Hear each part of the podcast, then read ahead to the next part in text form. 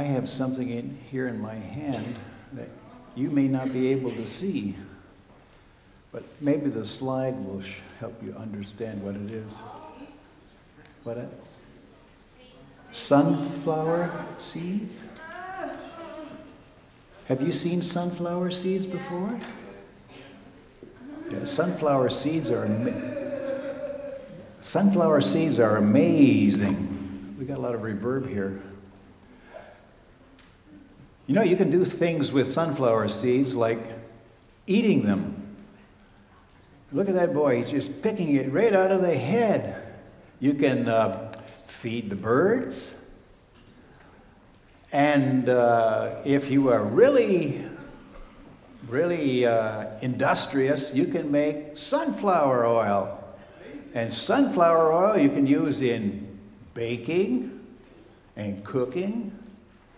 Yeah, there's so many things you can do with sunflowers. I'm going to put these sunflower seeds back in the jar because I can't carry them around. Now, how do you get sunflower seeds? You put, you put them in um, a, a bowl. Oh, you're looking at the picture already. Yeah. You get sunflower seeds by planting sunflower seeds. Sunflower seeds produce sunflower plants, which produce sunflower seeds, right? Right. And if you plant a whole lot of sunflower seeds, what do you get? Wow! And they look just like this. Isn't that amazing? All those sunflower seeds. And I hope you can get this. To get sunflower seeds, you have to plant sunflower seeds. Okay. And when you harvest the sunflower seeds, like the end of the season, you go into the field and you start harvesting them. You can use them, but you have to save some. And why? They become the seed for the next year's crop. So you have to save some sunflower seeds for the new crop because sunflowers come from sunflower seeds. Now, Jesus told a story about a sower going out to sow. Do we have it? There it is. You recognize that picture at all? You know, he would go out in the field and he would put his hand in the bag and grab a whole lot of seeds and go like this. He was planting a crop. Now, he wasn't planting sunflowers so much, he was probably planting wheat. And wheat is what their family would eat. And he would put this on his, on his land. And uh, then at the end of the year, when the crop was ready to be harvested, he would harvest the wheat. And then he would grind it into bread and whatever else that the family would eat, but he wouldn't have the family eat every seed of wheat. And why? Because you get wheat from wheat seeds. Wheat comes from wheat seeds. And uh, that way, he would always have enough for the next year's crop. Wheat comes from wheat seeds. So, Jesus wasn't teaching a lesson on farming, he was teaching a lesson about growing a good crop in your heart. When Jesus was teaching, he said, I want to help you understand what I'm talking about. A sower went out to sow, and he tells us that what the seed that the farmer was planting is like the Word of God, the gospel of Jesus Christ, the Word of God. And the Word of God goes and lands on good soil. It produces a crop a hundred times more than what was planted. And Jesus' point is that the gospel is like a seed thrown to human hearts and it lands in your heart, and you are to produce a good crop, which is like the crop you received. The love of Christ planted in your heart and in your mind produces a crop of love and kindness so that you can plant it in somebody else's heart. Just like sunflower seeds come from sunflowers and wheat comes from wheat seeds, love and compassion and joy and kindness comes from the seed that is planted in human hearts. And this is what Jesus was trying to convey in Luke chapter 8 about the parable of the sower. Now, friendship and our friends this year, actually, they've been doing it for 35 years in this place. And uh, what they've been doing is looking at gospel stories and planting gospel stories and lessons in the hearts of the students, the friends, and the mentors. And they have been growing crops of kindness and compassion and forgiveness and gentleness. We had a lesson here one night, and I was watching. It was on forgiveness. And right in the middle of the lesson, someone stood up. I have something to say.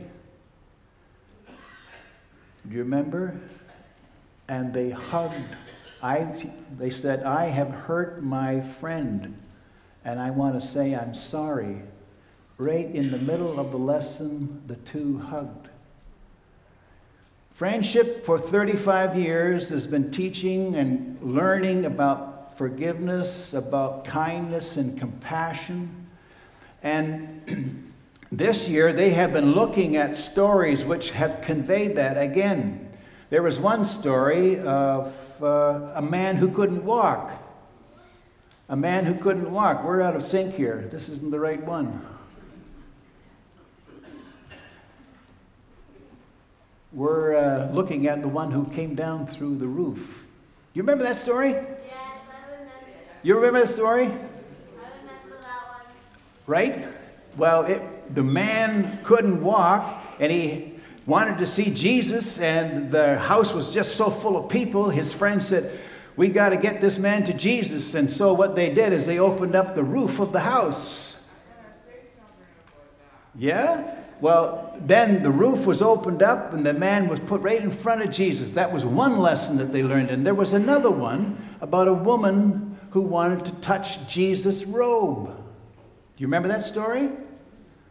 And she couldn't really get to Jesus, and so she snuck up behind him and just grabbed the edge of his robe. And Jesus felt that she was being, uh, that he was being touched, and he said to her, "Who touched me?" And she owned up to said, "I did it. I did it." And Jesus forgave her and healed her. And there was another one about a man who was walking down a road and some robbers came and hit him and beat him, and robbed him, and left him on the side of the road. You remember that story? What's it called? The Good Samaritan. They were all stories of people being helped being shown love and compassion and kindness. And uh, the message was always the same.